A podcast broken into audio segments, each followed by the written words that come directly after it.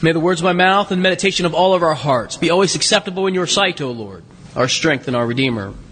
Amen. Amen. Please be seated.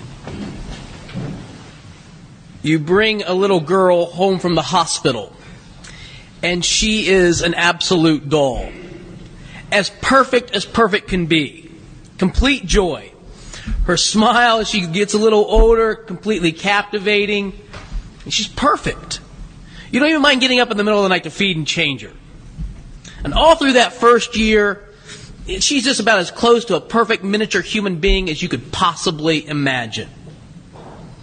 And then you get a call one day from the hospital. Seems there was a mix up. They're terribly sorry, but the little girl that you think is your daughter is not. Biologically, the child that you have is not your daughter. Your daughter lives in Columbus or Chillicothe or Toledo or somewhere. Here's the question. Would you fix the problem? And you're thinking, hmm, now that, ask me in 12 years. Know, might have a different answer then, you know. Um, but what a tough question, right? That's a really good question to think. Of. Now, I hope that never happened to anybody, and this is t- totally hypothetical, but, but just for a moment, that's a good question to ask.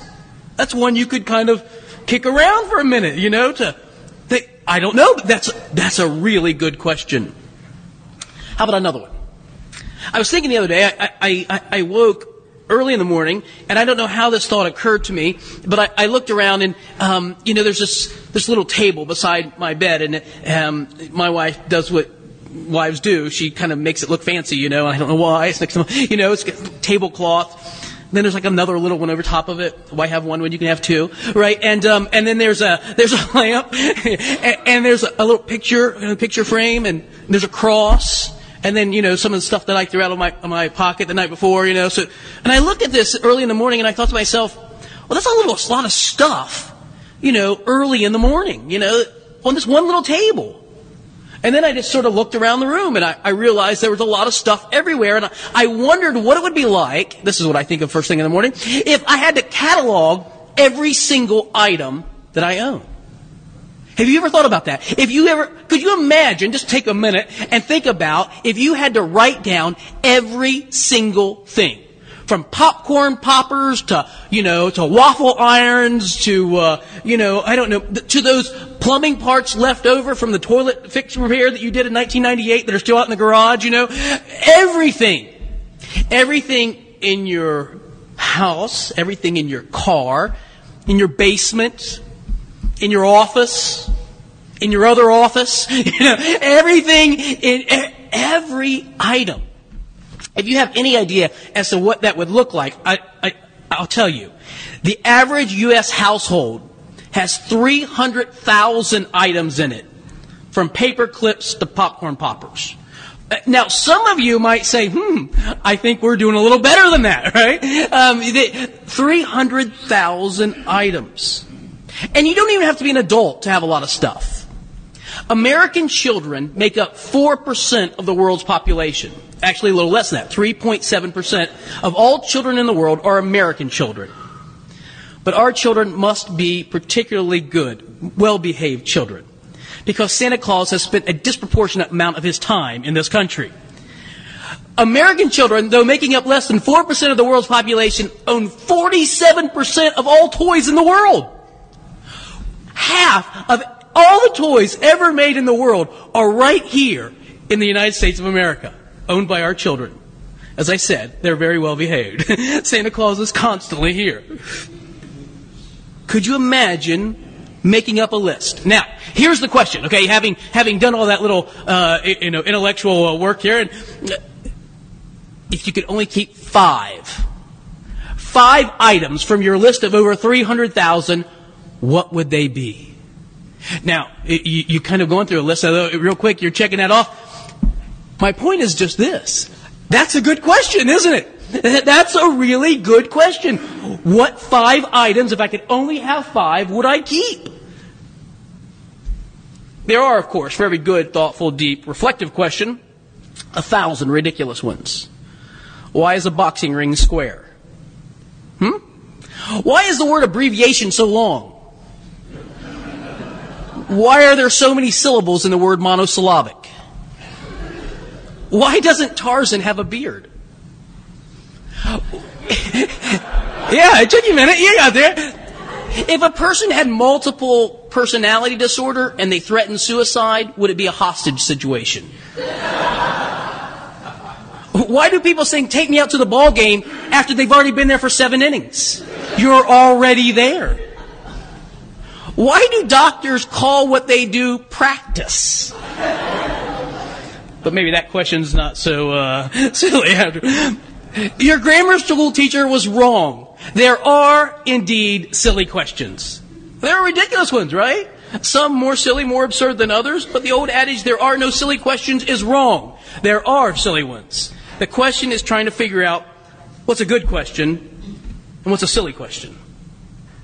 I want you to imagine the scene. Jesus, together with a dozen men, maybe a few teenagers, about 15 men in all probably, climb into a boat that's about 15 feet long and about 7 feet wide, only about 4 feet deep. A fishing boat. They climb into a boat and they shove off from shore. Um, he's, he's gathered this great following, so there's this huge crowd on the shore, and as they push off, it's sort of an escape. They're getting away from this big crowd that's been following.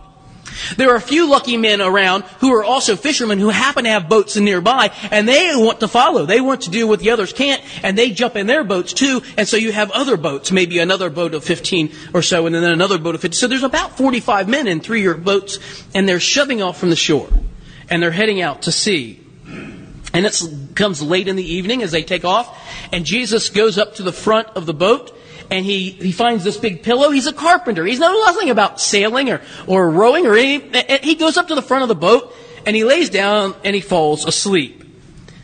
You've been there. You know what this is like when you've been kind of hounded and harassed by people for a long time and you just feel so pressured that you need a, a break. And, and that's what he does. He, he goes to the front of the boat to get a little bit of escape. And I think his friends know that he needs it. They see him lying up there, and they, they know that he, he needs this escape, and so, um, you know, that they're, they're feeling good for him, that they, they know that he's, um, he's getting well deserved shut eye. And Jesus had told them when he got into the boat, let's go to the other side. And so I think that the friends think that this is only about rest. This trip has nothing to do with whatever's on the other side because if you knew what was on the other side, you would say, we're not going there because of those people. Do you know what's on the other side? That's a good question. I'll tell you what's on the other side. Pig farmers. Now, you might think, wow, that sounds good, bacon. But no, nobody thinks that. Nobody in Jesus' little group thinks, wow, we're going to have a bacon sandwich when we get to the other side. Nobody thinks that. Pig farmers are the most repulsive human beings. Because pigs are, are an unclean animal, and so for someone to herd them like you would, for instance, sheep is just, is just uh, repulsive. So they're not going there. They're not going to the other side of the tracks for a vacation. They're getting in the boat for a time of rest and respite. And Jesus' friends are enjoying this time, I imagine, just as much as he is. Until the skies start getting gray. The Sea of Galilee is set down into a, a depression, and, and, as such, in, in ancient times, and, and, even today, I mean, we know better now because of radar, but in ancient times where there was no radar, a storm could come up and overtop those, the, the hill crest and down into the, the, the sea basin with almost no warning. And this is exactly what happened. All of a sudden, gray clouds descend quickly upon the sea.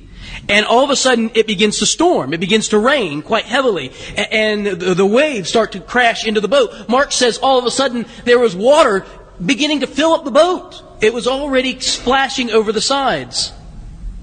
This is sort of an all hands on deck situation real quickly, although there's only one deck. But everybody is at work, right? So rowers are rowing, and there's a sail mast, and, and somebody's pulling down the sail, and, and, there are people probably with some kind of uh, utensils to, to, shovel water out. And I imagine I see other men in my mind's eye, like with their hands cupped, you know, kind of splashing water out of the boat as well. And Jesus is asleep in the front of the boat. Now, I don't know if he just was a really hard sleeper, had been through a really difficult time, or, or, you know, whatever, but he's asleep in the front of the boat. And somebody eventually looks around and says, you know, what's this? You know, what's going on here? And, and they go up and, and they rouse him. They shake him. That's what Mark says. They, they rouse him. They, they try to raise him up. I think Mark probably forgot to add this, but somebody had something sarcastic in there like, get up, you're going to miss your own death, you know, or something like that, you know. It's, but what do they say? Don't you care that we're drowning? We're perishing. Aren't you aware, or don't you care that we are about to perish? That's a good question, isn't it? Don't you care that we are perishing? You heard the story, didn't you? Jesus wakes up, he stands up, and if you notice, if you look closely at what Mark says, he rebukes the wind. He speaks to the wind and to the sea.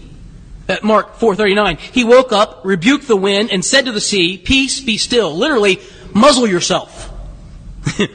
be hushed. Shush. You know, no, no more. You notice that he speaks to the wind and to the sea. He doesn't get up and pray. He doesn't speak to God. He speaks directly to the sea. Did you hear the psalm this morning? The psalm that you um, recited together with me and, and, and Carol. They cried to the Lord, to Yahweh, in their trouble, and He delivered them from their distress. He stilled the storm to a whisper. He quieted the waves of the sea. He, Yahweh, does this. Another good question comes up. Who then is this? that even the wind and the waves obey him? That's a really good question. And the reader knows, you know, you're the reader. You're like, you gotta be old enough to know this. You're like Horshack on Welcome Back Kotter, right? Oh, oh, oh, oh, oh, I know this answer. I know this. Bob, you remember that show, right? Yeah. Oh, oh, oh, I know the answer to this question. I know who he is. But then comes a silly question. I want you to see this. Will you take your bulletin? Look just at this gospel lesson in verse 40. It's um it's towards the end here. There's only 41, so wait to the end. Verse 40. We get a really silly question. A silly question. He says to them, Jesus says to them, Why are you afraid? Why are you? Now that's a silly question, isn't it? It's a storm. We're in a tiny little boat. The waves are crashing over immediately. So much so the boat is filling up. People die in storms like these. Why are we afraid? Well, there's a storm brewing. That's why we're afraid. That's not a, that's not a, that's not a good question. It's a silly question. But actually, Jesus says something even harsher. In, in Mark's original, he says, Why are you being cowards? Why are you so cowardly? Uh, let me flip uh, real fast to a passage in the book of Revelation, chapter 21. St. John writes this, and the one seated upon the throne said to me, It is done. I'm the Alpha and the Omega, the beginning and the end. To the thirsty I will give from the spring of the water of life without payment. The one who conquers will have this heritage. I will be his God, and he will be my son. But as for the cowardly, the faithless, the detestable, murderers, sexually immoral, sorcerers, idolaters, and liars, their portion will be in the lake of fire. In that litany of people who will not make it into the kingdom, the very first type of person listed, the cowardly. Same word. Jesus says to his friends, Why are you being so cowardly? The silly question isn't, why are you afraid? The silly question is this Don't you care? Spoken by the disciples to Jesus, do you not care that we are perishing? That's a silly question. Of course he cares. Of course he cares. What they should have said, instead of questioning, don't you care, they should have said, Lord, we need your help. Lord, wake up. We're depending upon you. And how often is that the case with us that we cower in fear when we should turn to God?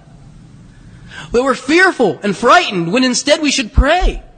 And we say, Oh Lord, don't you care about me? Don't you know that I'm perishing here? Ancient people knew, especially in times of storm, they knew they were vulnerable. Uh, their homes were not built hurricane proof. Um, they didn't have earthquake proof regulations guarding building codes. These things, their boats often did capsize and people drowned. Nature was scary.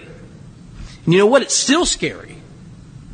I mean, we have a, a world that's built to take a pretty heavy punch from Mother Nature, but we found out that she can pack a pretty powerful punch when she wants to, can't she? Homes can still be destroyed. Businesses can still be destroyed. Tornadoes still wreak havoc. Who wants to stand up to a tsunami? Yeah, it's a pretty scary word out there. Mark says, This is the one who can speak to the wind and the waves.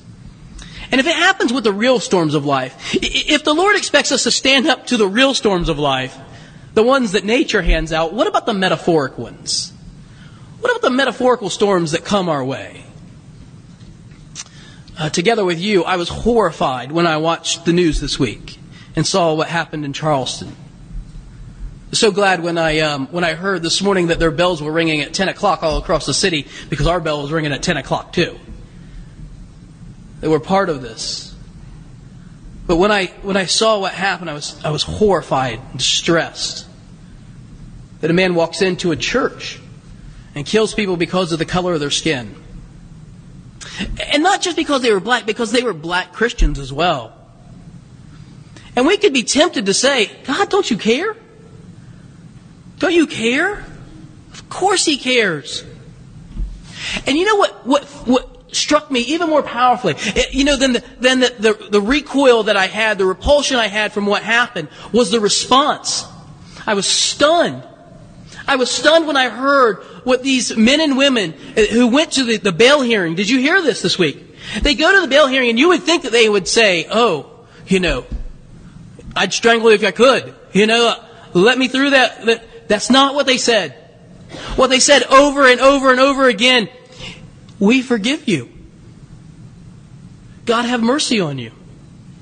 Turn to Christ. I heard this man say, turn to Christ, repent. What in the world would give a person the sort of strength to look at that kind of horrific situation and say, I forgive you? I'll tell you what. They look to the one who can calm all sorts of storms. And when we see things that happen in places like Syria and Iraq, Egypt and Libya, we're tempted to say, Oh God, don't you care? Of course He cares. Of course He does. Instead of asking silly questions, don't you care? Instead, we should pray words of faith. Lord, we need your help. Or in good Anglican parlance, Lord, have mercy. Um, there's a, a, story of a, an 1800s Anglican clergyman. Um, his name was John Wesley. He was a, an Oxford scholar, uh, the son of a clergyman. His, his mother was a, a, brilliant woman, taught her children. Um, she had 19 children, 10 of whom survived. She taught her 10 children to read in English, Greek, and Latin by the time they were 10. Um, so he, he, comes from this, this fantastic home. And in uh, 1735, he decides he is going to be a missionary to the Americas, and he's going to Savannah. So he leaves from, from Kent, um, and, and he heads to, uh, to Savannah, Georgia, to be a, a, a, priest, a rector of Christ Church in Savannah that's still in existence, and a, a missionary to the American Indians. And while he's on board this boat, uh, sailing for America, this terrible storm brews up over the North Atlantic. It was so awful that it broke the ship's mast. And he writes in his journal about how the sailors were crying in fear, certain that everybody was going to perish. And this man, John Wesley, this, this Anglican priest, this ordained Oxford scholar, he sees this small group of Moravian Christians. And they weren't acting like anybody else on the boat. Instead of crying and screaming and, and uh, you know, calling out in anguish, they sat in little circles and sang hymns. They smiled. And they had this sense of joy and peace. And this sight, it, it just moved Wesley to the core. It changed him more than anything he had ever seen in his life. That in the midst of a terrible, life threatening storm, this group of Christians had a peace that could not be moved. And he wanted that. I want that. Here's a good question Do you want that? In the name of the Father, and the Son, and the Holy Spirit.